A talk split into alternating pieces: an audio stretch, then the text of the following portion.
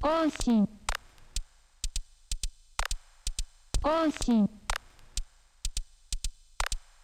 更新更新更新最高キネシス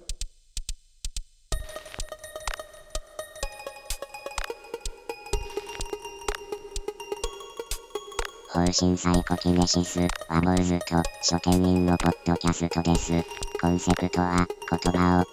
開く、文学、映画、音楽、ニュースや暮らしのあれこれ、そのもの自体は気軽にシェアできるけど、その感触は開いてみないとわからない。いつもより少し時間をかけて、物からポエジーをたぐり寄せていく。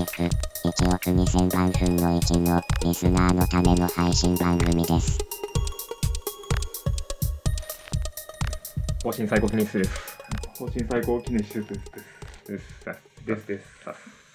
文学について語っております。そういうやつです。なんだろうもうここは雑に行こうという。な。なるほど。最初なんだ ね。別に始まってしまったら最初もクソもないとう思う。ん、さあ、今日は、はい、えっ、と、ペドロ・パラモ、ペドロ・パラモ。フアン・ルルフォ、岩波文庫。おーすごいところを選んできたね。そうですね、今回は、あ、駒田です。アウカイです。えー僕が選んで、駒田が選んできました。ペドロ・パラモ。ペドロ・パラモ。ラテンアメリカ文学。うん。全然、まあ、最近まで全く知らなかったんですけど、うん。読んでみたら、すげえって思って、ね。 すげえってな って。あのー、ラテンアメリカ文学を読んだ時の感想はそれが正 解。大体それが正解。おーすげおえ。そうですね、まあ確かに。うんちょっとラテンアメリカ文学のイメージ、僕がイメージしたものとは、うんちょっとこう角度違ってて、おーうんほうほうほうほうほうほなんか、うん、もっとスマートに野生的なのが、ラテンアメリカだったんですよ、僕う。にとって。イメージ的には。はうん。だったんですけど、これはちょっと違ってて、いはい。うん、まあ、なんて言ったらいいのかな、スマートではないかな。そうね、土の匂いですかすごいですうね。土なんでもすごい綺麗綺麗ね。っていう本当うにん見たことない花の形してるよね。素晴らしい、うん、でまあペドロ・パラモなんですけど、まあ、作者のフアン・ルルフォっていう人が、はいま、うーんとね18なんか10 1910年代ぐらいから80年代ぐらいまでの人で、うんえーっとね書いたのがこのペドロ・パラモっていう長編長編はこれ一作で、まあ、長編にしたって200ページちょっとあるぐらいなんですけどとあと燃え日本で出てるのは「燃える平原」っていう短編集これはまた岩波です、今のですねこれの2つだけです なんでもうこの2冊読んだら不安ルルフは全てわかる、 てか頻度がここにしかない。うん、もうこれ分かったらすごいんですけど、まあ、そんな感じの人でえーっとね、まあ、聞いたところによると、えーラテンアメリカの2大トップうん。はこのペドロ・パラモとあとガルシア・マルケスの「100年の孤独」だっていうね。俺もそれ調べて初めて知言ったわれているらしい。で100年の孤独は結構有名ですけど、しかもそのガルシア・マルケス自身がこのペドロ・パラモを読んで、うんも燃えたっう、ていそううそうそう、世界が開いたって 言ってるってい言っう。てる。うん。よっぽどですよね。ねうん。だからそれまであんまなかったってことなのかな。うまあもちろん民話とかいろんなあの文化的なうん。あの宗教であったりとかはあったんやろうけど、文学としてそれを成立させるっていううん。大事な局面にこれがあったと、ペドロ・パラモが。あペドロン・パロの内容、まあ、僕のその読書のスタンス自体もうんあるんですけど、うんまあ、これ読んだの1ヶ月ぐらい、ちょうど1ヶ月ぐらい前うんうんか な。で、まあ、もう、あらすじがわからん。あんまり覚えてないっていうのは あって、まあ、それは僕の読書スタンスもあり、うん。このペドロ・パラモの性質もあるんですけど、はいはいはい。まあ、説明必要なとこといったら、ペドロ・パラモっていう、えーまあ、俺っていう語り手がうん。いて、まあ、それはフフアン・プデシアードっていう名前の、最初にうね。ん、語り手が最初にいて、でそいつが、えーお母さんに言われ、まあお母さん死んじゃったんですけど、お母さんが死ぬ間際に、ペドロ、おお前のお父さんをちょっと探してきてくれ、みたいなことを言われて、でそのお父さんがペドロ・パラモそうそうっていう名前なんですよね。で、そのお父さんを探しにコマラっていう町に行くっていう話。うん。なおお父さんを探しに行ったら、えーそのコマラって町が、なんか、全然人おらんねんな、う最初ん、まあ、 に。普通にまあ今岩波の表紙にも書いてありますけど死者ばかりの街うん。 でも生き生きてんだか死んでんだかわかんないみたいな感じででもお俺も死んでたうん。笑ったみたいな 感じのわろす。死んでんじゃん俺死んでんじゃんみたいな私のなんかなんかそんな話なんですよねまあで結構談笑で書かれててワンシーンワンシーンがそれの間で結構過去とかがが無作為無作為っていうか、うんまあ結構順序立ててではなく、急にね、うん出てくる。そうまあよう最に初見えるそうそう最初俺っていう語り手だったんですけど、まあ、別の人物になったりとか、まあ、お父さんのペトロ・パラモの話になったりとかして、まあ、最終的にはみんな死んでるん ですけど、そこやねんなう。んそう。まあ、これはもう、なんかネタバレっていうか、うん、まあうん。ネタバレでも何でもネタバレでも、てかそういう話なんですそういう話なんですよそこはそんなに意味はないんですよ。意味あんねん けど。うんだから、その、なんていうんだ、今俺がこう、あれし、茶化するようにネタバレってたけど、うん、本来ならそれがネタバレなはずやねん。ああまあそうなんそうそうそうですねねんけれども、それを、なんか、超えてくんでんな。平気で超えてき ます、平気で超えてくうる。んあまあ物語とは何なんだっていうのを考えさせられますけどね。いや、そう。うん。もちろんそれはなんていうの、読んでいくうちに、なんていうのかな。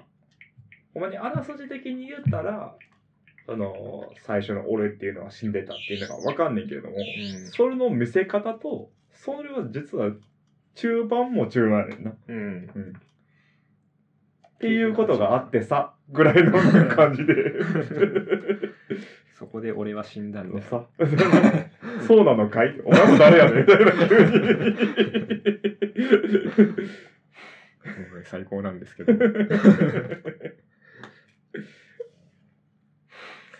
うん。まあ、まあ、これをね、まあ、ちゃんとどう紹介しようかっていうのはすごい悩ましいとこころではうんうんうんあって、その、まあ、そうなんですよ。誰が死んでて、誰が生きてるとか、これはいつの話で、うんうんうんうんこれでこういこの因果関係はどうなっているのかっていうのがもうこの小説全体を通して解体されてるんうん、ですよね。そううんいやそれはなんか単純にその時間っていうものもあの重要になるかもしれないけれどもうん時間っていうのは結局その前提として俺たちが生きている時間っていうのは前提にされているうんことことでではあんねんけれども、うんこの小説の中ではその死者は死者であんねんけれども時間っていう意味では曖昧やねんな。うんだから死者がまだ生きている生きているんじゃないな死者がまだそこにいるうんっていうのをしてしまうせいでもはや時間がぐちゃぐちゃになってしそまううその死んだやつが生きてた頃の話とかもするけそどうそう生きてた頃と死んでた頃で何が違うのかがよくわからない。 あああの子かいあの子はもう死んでるんだよ まだこの世にいるんだ ね。 死んでるのにねあそこでまた一人で喋ってるよみたいなのからうんまあそこで一個破壊があるわけですそよう 我々の固定観念の破壊があるわけですけど まあだから物語っていうのを僕たちはどういうふうににこう物語として認識してるか物語を認識するために必要なものが何なのかっていううんうんうんのなんですけどまあこの話普通に頭から読んでいくと結構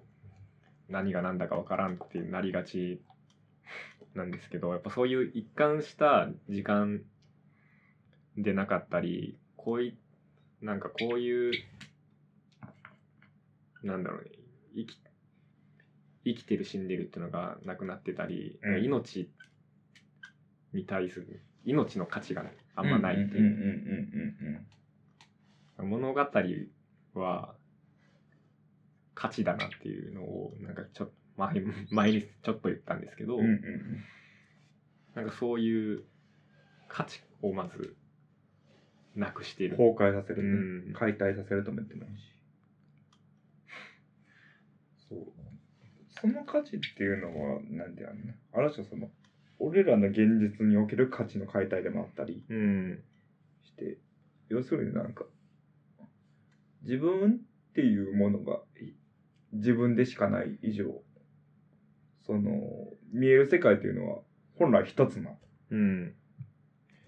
はずやはずで、うん、ねけれども結局創作とかが見せるものってうん、もう一つの価値うん、でやるのがすごくやっぱ重要な気がしていてうん、でその見せ方がそれぞれ違うだけでうん例えば、いわゆる散文でするのか映像でやるのかっていうだけでで小説っていうのはやっぱこうある種のその自由度の高さうん、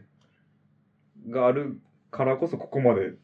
飛んでもう一つ見せれるっていううん。力なのよね。うんうんまあ、だからそういう一貫した流れを持つ、まあ、ある種神話的な物語うんうんうんと、えーこういうペドロ・パラモみたいな小説書かれ方をしている小説のどちらにリアリティがあるかっていうと、うんまあ、どちらにもリアリティはあって、まあ、表現しようとしているものがちょっと違うっていううんかうん別種のリアリティなんですよね。うんうんううんん、物語ってそのなんか神話って言いましたけどそのものすごくよくできた神話ってあうんものすごくよくできた物語って、なんていうかこう、まあ、さっき言ったその物語は価値の価値を前提として展開していくっていうことで言うと、なんかね、プレゼンテーションみたいになっていくんですよね。その、うんうんうんうんうんその物語全体が。それはだから神話的に、ななんていうか、神話がその、ある時に教訓的に使われたり、うんうんその、海訓のように、として示されたりするような形で、なんか、ある種の大きな価値を持ってうん現れてしまう。うんうんうん現れてしまうというか現れるんです現れる特性があるまあでも実際まあ僕たちの生きている社会は価値によって形成されている資本主義なんでね、あるのでそれどうしようもなくんそあるよねそれにはその一定のリアリティがある、うん、のだけどそそこに全てが集約され人間が集約されるのかっていうと、うんまあ、全然そんなことはなくペドロ・パラモみたいな、まあ、例えばなんだろうな生きてまあ生きていてこう朝から夜まで生活してるけど、うんその間に意識の流れっていうのは一貫して通ってないじゃないですか、うんうんうんうんうん一貫してはいない、ね一貫した意識の流れってなくて、まあ、全然脱線もするし全くないと感じる時もあるし、あすごるいねなんか大きな対象が生まれた時に意識されるものうん、ではあるしなんか突然昔のことを思い出したりととかかするじゃないですか。あるねうん、あそうその意そういう意識の仕方にのっとって考えると時系列がバラバラである方がむしろリアリティがある、はいはいはいはいはいはいはいはいはいはいうん、なるほと思うんですよね僕は。ど確かうん、なんか言い方悪いけどボケた老人とかってどうなんやろうなって思う意識の中なんか、その、俺らはまだ20代と30代で、うん。その、だいぶ意識できる脳がもうあるうん。けど、なんかこう、例えば、一回読んだ本を、読んだ記憶すらなくした人が読むとどう思うんやろみたいな。うん。 みたいな話で。うん。なんかその人間っていうのがその分かりにくいものである以上うん。それを表すのも分かりにくいものになってくるというかっうん。うん。ていう感じはある。なんか自分の、まあ、生活とか人生とかでも顧みるときに、やっぱ日記とかもそうですけど、物語化することでしかやっぱアーカイブ化できないんですようんね。うんうんうんうん。はいはいはい。なんていうか、覚え、覚えるためには、ある程度物語にしないと、覚えてらんないんですよね。うん。うん。なんかその、あるじゃないですか、受験の時とかでも、こう、もう歴史の出来事を覚える時とかに何かと紐付けて、はいはいはいはいはい。こ覚えていのく流れがあってっていうんそのそが。その単体では覚えにくいっていうのがあって、そのためにこう、いろんなものを関連付けてかん覚えていくっていうのはあるんですけど、だから最近よくあのき新しい企業とかってストーリーっていうような。うん、うんあれもそうだと思 うねん、うん。要するにそれをこっちが理解しやすいがために。うん。だし、そう、やっぱストーリーになると共有できるっていうのがある。で、ストーリーできない部分っていうのは、こう、やっぱその瞬間にしかないというか、もうその瞬間じゃないと覚えてられない。それを覚えるために物語化するっていうのはあるのかなって。けどその今その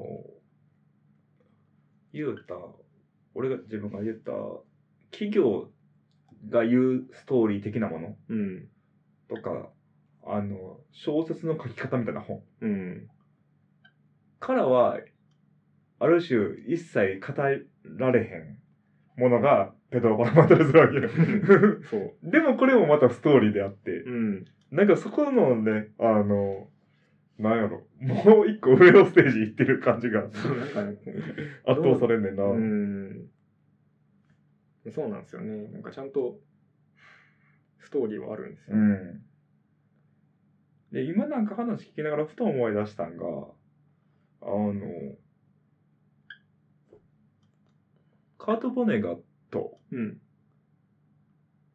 まあ有名なとこで言うと、ソロタンハウス5。うん。もう、もしかしたら近いところにあるんかなって思って。うん。あれも一人の男うん。の話やねんけれども、なんかその男がこう、なんか、時系列で言ったら、ある時に宇宙に行ったりするねん。ああ、そうです、そうそうそうそうあんま覚えてないけども。で、それとかもう結構断片的に急に入ってきたりするんだよな。あそうですよね。そうそうそうそうそうそうそう思い出しました。で、それによって何が起こるかって言ったら、その、結構時間が経った後うん。に、その時系列に言うのではなく、特に重要な、あれの場合はドレスデンの、その、空襲だっけうん。爆撃。爆撃うん。のところが終盤出てくるうん。ことによってそこが逆にこう引かされるとあの引き出されるというかうん。あその断片が自分の頭の中でどんどんつながっていくうん。あの快感うん。うん。うん。でふとこれを今思い出してよ、あのー戻ってペドロ・パラモに行ってもうん。その最初こそすごく断片的やったものがうん。なんかこういう一つの筋っていうのが生まれてんのうんうんうん。なんかその、それって、なんかその、なんやろ。この本って語り手バラバラうんで、なんか、一貫してないじゃないですか。うん一貫してないけど、なんかこう、断片断片で、なんだろう、こう、まあこういう、結果としてこういう順序で思い出されているっていう、まあ感じじゃないですか。うんうんそれってなんか、このまあ、読み手も結局これを読むことになるんですけどこんこれをなんていうかこの順で思い出している何者かがうんなんかこうやって思い出していくことでストーストーリーが今なんか立ち上がろうとしているというかなんかこの人がストーリーをどんどん今見出してるところなんだなっていう感じ。つながりを無作為だった断片がつながっていこうとしてるのをこの、まあ、語り手語り手っていうなんかもっと大きな意味の語り 手本の語り手じゃなくてもっと大きな語り手がなんか思い出そうとしてるみたいな、つながつなげようとしてるみたいなそういうのを見てる感覚はある。なるほどな。うん、うーん。せやねんな。これな。なんか俺も、この一文かって思ったのはもう、もうほんま最後の最後だよ。はいあの、ペドロ・パラモ本人が死ぬ時に、うんあの、格好つけてこれが俺の死だってうん言うやん、言いますね206ページ。これを誰に語ってんのかっていうとこなんかなって思って。あー俺なんか、直感ではこれを最初の俺、うん、えー名前何やったっけプレシャドそうそう。パラモの息子。に語ってるファンプレシアードにうん語ってるテーマあるし、さらに言えば俺たちに語ってるような気もすんねんな。うんそうですね。うんなんか、うん。ここでようやくなんかタイトルがこの人の名前っていうのがどんどんくっついてくるというか。ああ、そうですね。そう。ドラゴン最後、石ころが山のように崩れていく。そうそうそうそう。 ね、これが俺の詩だって言って、もうなんかすでにこの時もはや聖者か死者かもわからへんねんね。うん。もちろん生きてる手やねんけど、うん。もうこの形の構造上、実はもう、ここでもう死ん、一番最初にすでにもう死んでんねんから。うん。もう死ん、死んでないと思ってる死者感そうそうそう。の可能性もあるか あら。るから。過去と現在があやふやなんで、うんそこでも。なんか、えー、この最初の語り手のうん。フアン・プレシアドが死ぬとこ死んだってことに気づくうん。ところでなんかささめきはい、ささめきっていうさねさめきを聞いたとうんうん。でささめきを聞いてでそんでなんか魂が凍ったんですよね、うんううんん、なんかささめきが私たちのために神に祈っておくれよっていう声がうんうん。なんか、その駒田の町で、ふと聞こえて、で、その時に、魂が凍ったよって語るんですよね。うで、ん。その魂が凍ったから、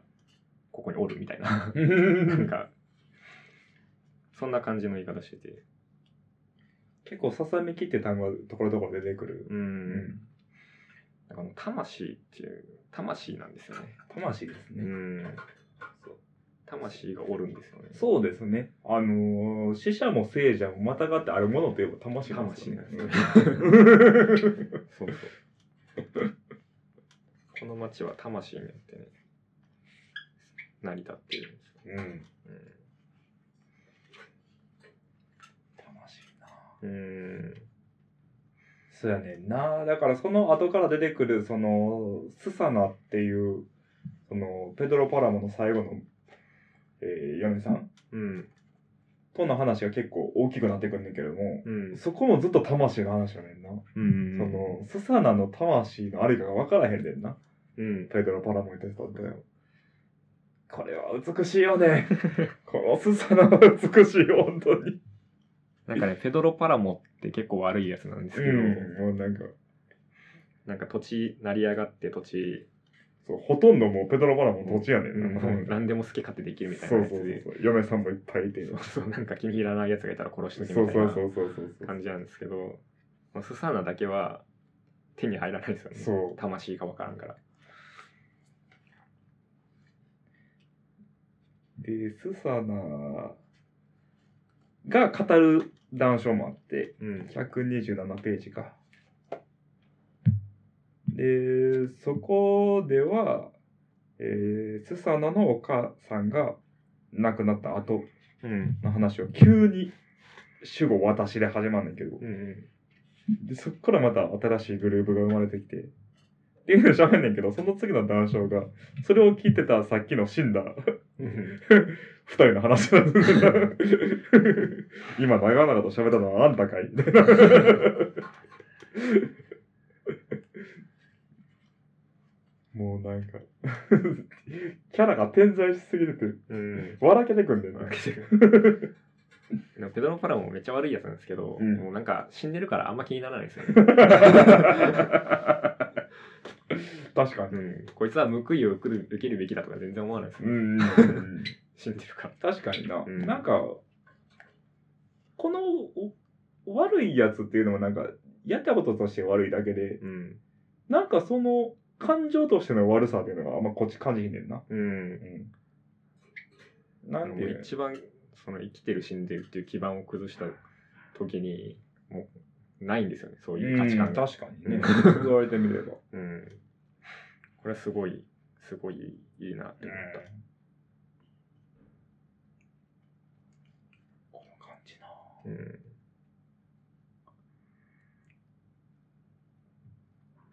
勝ちですよだからもうこんな感じだったら別に僕らってお金いらないじゃないですかどういうことえなんか死んでてもこう死んでてもいるんだ入れるんだったらなんか別に働い働く必要ないじゃないですかなんかそういうさ資本資本主義うんうん。はいはいはい。必要ないじゃないですか今今の。うんそういうことなんですよ仏教みたい な。す価値ってもう生きてるからあるだけなんですよあ、確かに それは。いや、そこはね、なんか、そう、なんていうのかな、誰だったっけな、本で読んだんか、誰かに聞いたんかも忘れてんけども、うんラテンアメリカ文学がなぜこれを成し遂げたんかみたいな。おうそれこそ一番最初に100年の孤独を読んだ時に、うんなんか、うんそれこそすっげーってなってる。う おーすっげーって。で、あの話もある種閉じた世界やね。んあの、100年の間のことだけを書くっていううん話やねんけども、なんか、で、今回このペドロ・パナモを読んでる時も、なぜこれを書いたんだろうかみたいなうんところが強くて、で、この一番最初、岩波の表紙にも書かれてる、と現実と過去が交錯する前衛的な手法によって、うん紛れもないメキシコの現実を描き出してからね。うんうんその紛れもないって言い切るとこ。うんここがすごいなと思って。紛れもないってなかなか本当に言おうと思ったら言えない言えへんで。 それが作者でなかったとしてもさ。だから、こう書くしかなかったっていうのもあると思うね。こう書くし、こう書きたかったとは別。うんで、さっきの、あの、死にきれへんって考えた時に、その、メキシコっていう国は、その、キリスト教の発祥の国ではないわけ。うん言うたらスペインにこう占領されてでそこでキリスト教っていうのを教えられるとうんでももともとあったアステカとかなんかなマヤとかの時代とかがあったある種の文化の中でそれが結局国の中で融合してで結果現在に至るまでまだなんか結構治安の悪い国であるとうんメキシコ自体がとか南米自身がうんっていうとこからこれが生まれるっていうのかまだ俺は分かりきらへん部分なんやけどうん何かとても意味のある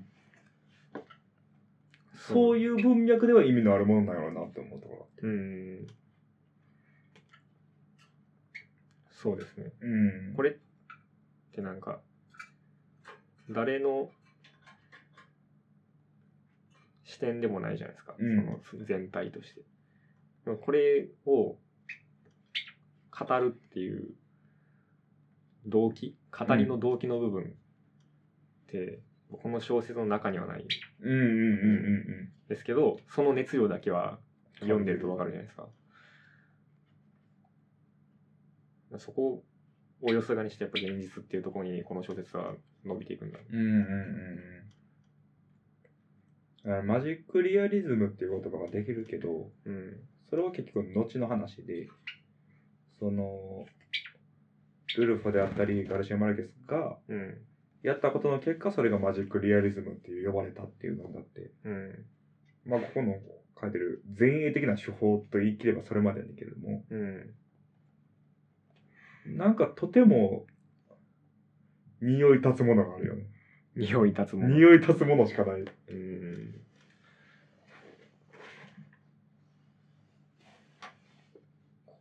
こ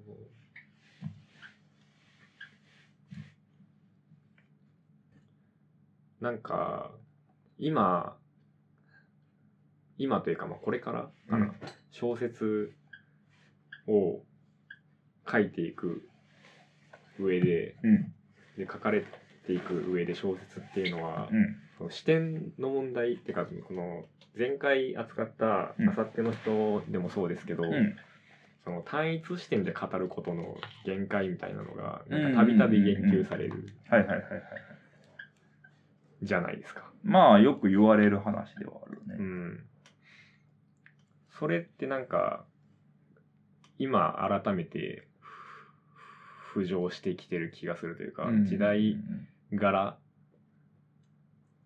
その一人称っていうもののリアリティのなさみたいななんかうん一人称っていうものに強度がなくなってきてる感じは僕はなんか個人的にはちょっと感じてるんですけど、はいはいはいはいはい一どうですか人称の強度のなさか強度のなさっていうかうーん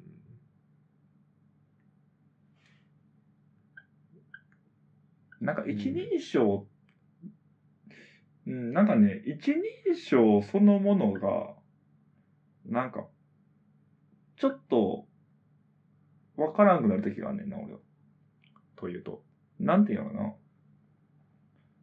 一人称って、誰の認証なんやろって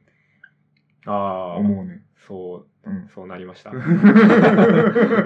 ん ずっとそうなんだ。患いましたねっていうのは、その、すごくシンプルな話で、うん小説が、えっとそのキャラクターにとってリアルなものである以上うんそれこそ意識の流れじゃないけれどもうんなんか全てを語らんとその主人公というのは言葉である以上見えへんわけ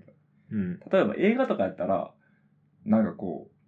誰かについてこう疑問を投げかけてるみたいなキャラクターが、えっと投げかけながら左手で眼鏡を直したみたいなのも描けるわけやん。うんねんけれども小説はそれを全部書くわけにはいかへんうん書き始めたら全てを書かなあかんくなってるの。みたいな話でうん一人称を語っているその語りはその語りを意識しているのかどうかみたいな。ああ、うん、っていうのを考え始めて書けへんくなんねん。じゃあやっぱそのその問題をどっかとなんかないことにしてるっていうか、うんうんうん、ないことを前提にうん語っている。そうそう、うん、でたまにそれを意識している小説もあったりする。うん、ただそれは実験小説みたいな呼ばれ方をしたりするあさっての人 ですね。あさっての人になった。前衛とかいう言葉になってしまう。前衛うん、で結局だからそれって手法っていう見方になってしまって、ん手法じゃないねんなって思っちゃうねんな。うん、うん、やろうとしてるこ素直に書いてそうるだそうけそうそうなんていうかその今ってなんかそのあのシェアシェアリングの時代とかでもありますけど、 うんその例えばゲームをプレイする実況を見てる人たちうんとかがいるじゃないですか。いるね。なんかその視点ってすごい変で、うんそのゲームをプレイしてる人が、まず、その、なんだろう、ゲーム、うーん、そのゲームの枠組みにおける語り手みたいな立場になると思うんですよ。そのコメントしていくじゃないですか。そのはいはいはいゲームやりながら。その実況者が。そうそう、実況者がね。で、それを見てる視聴者がいる。その視聴者はその語りを見て、語りを聞いて、面白い、この面白いなとかうん思ううんじうゃんないですか。その時見てるものってなんかその、そのゲームの評、なんか評価者を評価してるみたいな状態じゃないですか。うんうんうん。そのゲームそのものではないよね。うんう。ん。実況者を評価するみたいうん。な。うん、で、それをさらに、この実況面白いっつってうん、シェアするじゃないですはいはいはか。いはいはいはいはいはい。このゲーム面白いではなうく、んそう。それシェアするじゃないですか。うんで、シェアするときに、それがシェアするに足るかどうかっていう基準を設けるじゃないですか。はいはいはいはいその人なりにね、まあ、感覚的であれ。で、そん、それって、なんかその、それを面白いと思ううん。一人称の視点とこれをシェアする私っていう三人称の視点を同時に持ってる状態だと思うんですようんうんその人ははいうん。わかるわわかる。かりますまだわかるわかるまだまだまだいけるまだまだいいけける まだいけるよ。でなんかそれでそのシェアされたものをが流れ、まあ、例えばツイッターなりなんなりに流れてきてそれを見るかどうかっていうのはそのシェアした人うんをうん。シェアした人人。に興味があうるかんうどんうん。うかわかるわかる。 なんかそのシェアした人の信信頼。頼があるかどうか。そうそうそううん。 信頼のフィルターが何個もあるうん、そう、なんかそうなってくると、もう一人称って何っていうか、その最初にゲームをプレイしている人は何なのとか、うんうんそのゲーム自体っていうのは、どれぐらいの意味があるものなのかなっていうか、なんはかいはいどう、どういう状態に置かれてるのかな って。だから、本来ゲームっていうものが世界うん。の全てやとして、そうそうそう。で、それを、そのゲームに没頭するという体験じゃないですかね。体う験。ん。で、それを、言うたら、語る人うん。が、もしかしたら、一人称が持つ特性なんかもしれへん。うん。言うたら、そう取そうそ捨うそう選択できるわけやね。うん。本来はこの音楽、いいって思ってても、うんそれは語る、語りに、あの必要のないものであったら、うん音楽は捨てるうん。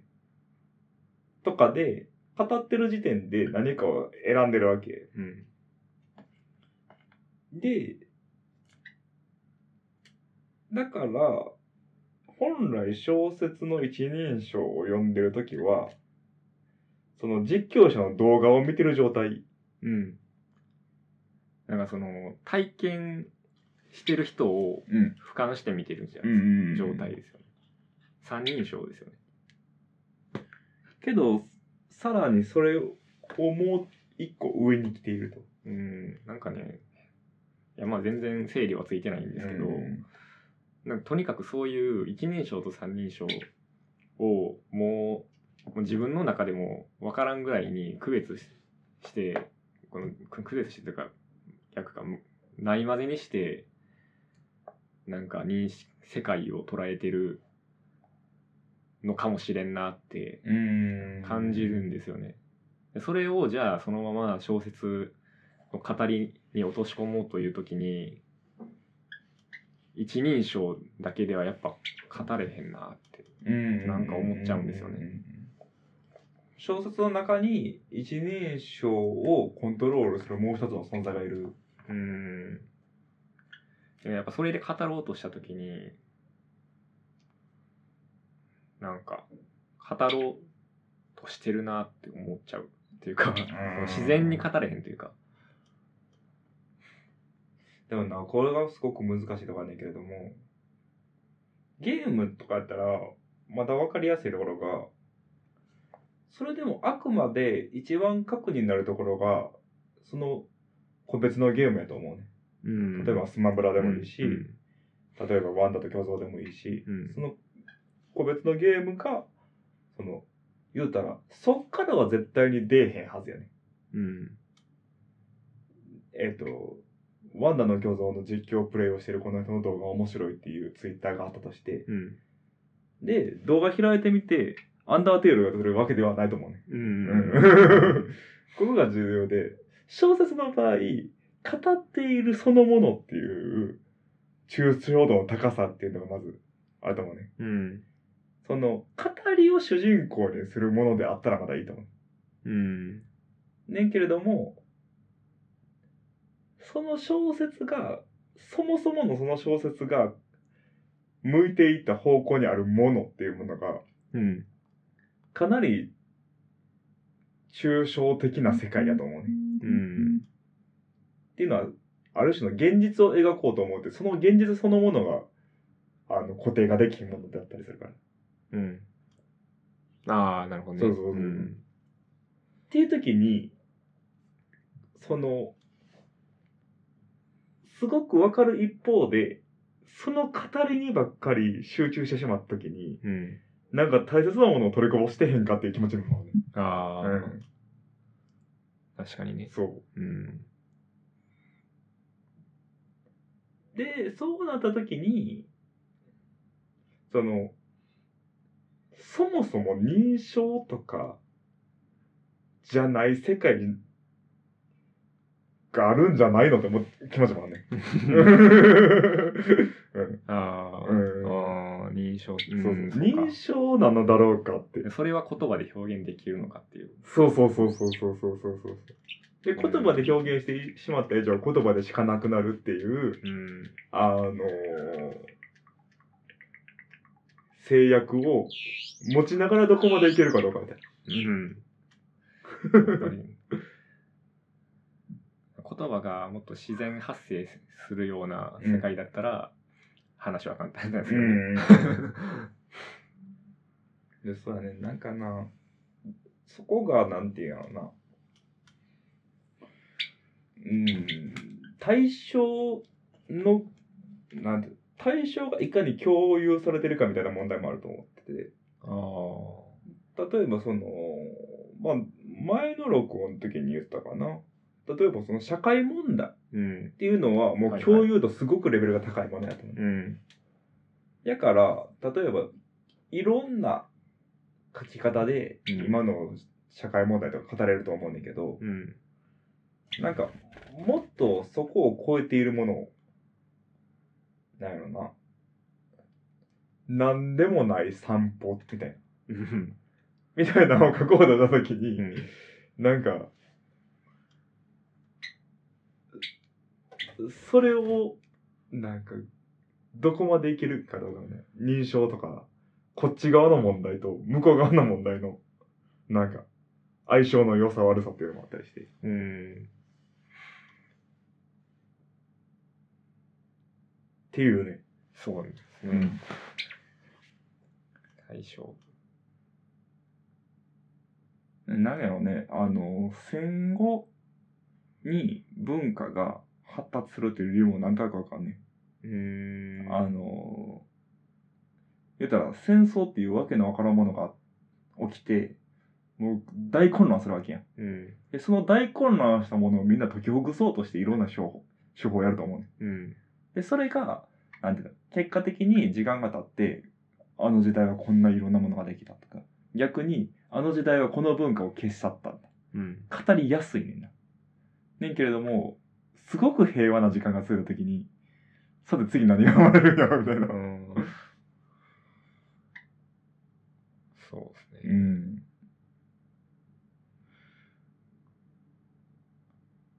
だから子に訴えかける社会に訴えかけるものがなくなってきたらその社会がうん平。和である以上、うん。子に訴えるときに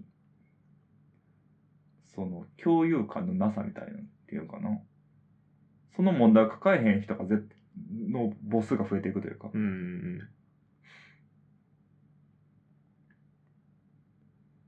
うんそうですね。全体の問題ではなくなった時に、それに耳を傾けてくれる人うんのいなさに。うんだからすごく自問自答やねんな,、うん。なそれでもなぜ俺は苦しいんだろうかみたいなうん。そうですね。まあなんか苦しいそとう思ういよう、なんかその、ごく個人的な問題同士で、うんこ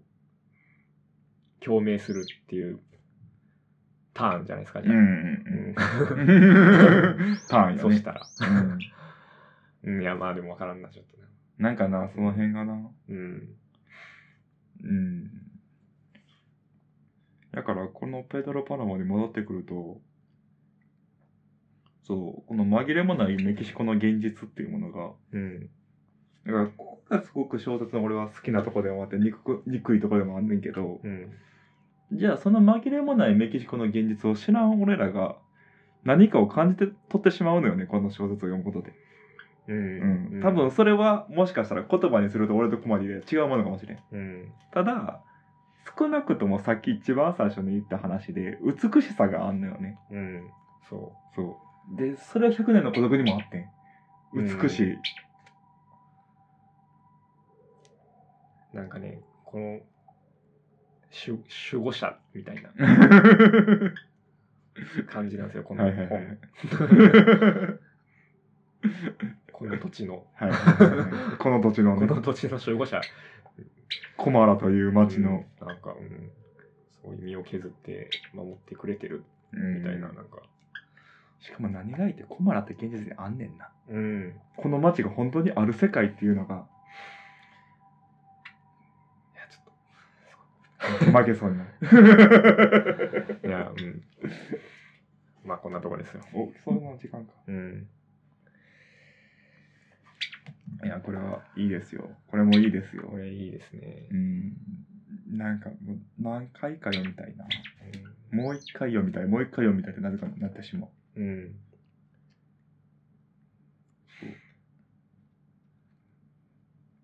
なんか、いろいろ本読んでて、こう、その本が古い新しいに関わらず、自分の中の古典みたいなのがうんうんできつつあって、その中でもこれはかなりの俺古典うんうんああいいねになりそう。うん。あそうやそうやもう一個だけなんか俺思ったってなんかその小説の語りっていうのがどっか俺は常にどの小説も死者の語りな気がすんねうん。んうんあら、まあ。そうっていうのを実は最近ずっとやりたいなと思っててうん。その死者の語りっていうのは幽霊俺らが分かる幽霊って、うん言うたら声だけ聞こえるみたいな世界ってあるやんうん。何々今声聞こえたとか形は見えへんのに何かを言っているうん。あとまあ脳とかもそういう世界やなっうん。ていうのは実は小説の形って似てるなと思ってて言葉でしかないものうん。で音を再生するのは俺らの脳でしかないものうん。であるっていうのがすごく死者的な世界やなうん。でそれをまんまこの小説はやってたっていうあのがあ。ちょっとそうですよね。ああもうやっぱみんなやってんねんなって 思って そうやってんねんなとや思っいまてたすからよかった 嬉しい嬉しいうん、うん自分でやっぱ言葉を書くっていう時に、うんその身体性がどうしても剥がれるんですようんうね。んうんうんやっぱりか書いた時に書かれた言葉は、うんやっぱそこのなんかズレからそういう感覚が来るのかもしれないですね。かもしれんないうん、そういうことですまあそういうことですわ。そういうことなんです よ。いやー、これはなー、ちょっと、もう一 回、もう一回読みたい。はい。じゃあまというところですかはいね。じゃあ皆様、栄養のあるものを食べて、あ、はい、あまり、あの、ゆっくり寝て、ゆっくり寝て。 本でも読んで、お過ごしくださいませ。そうですね。ありがとうございます。ありがとうございます。往診最高キネシス往診最高キネシス往診最高キネシス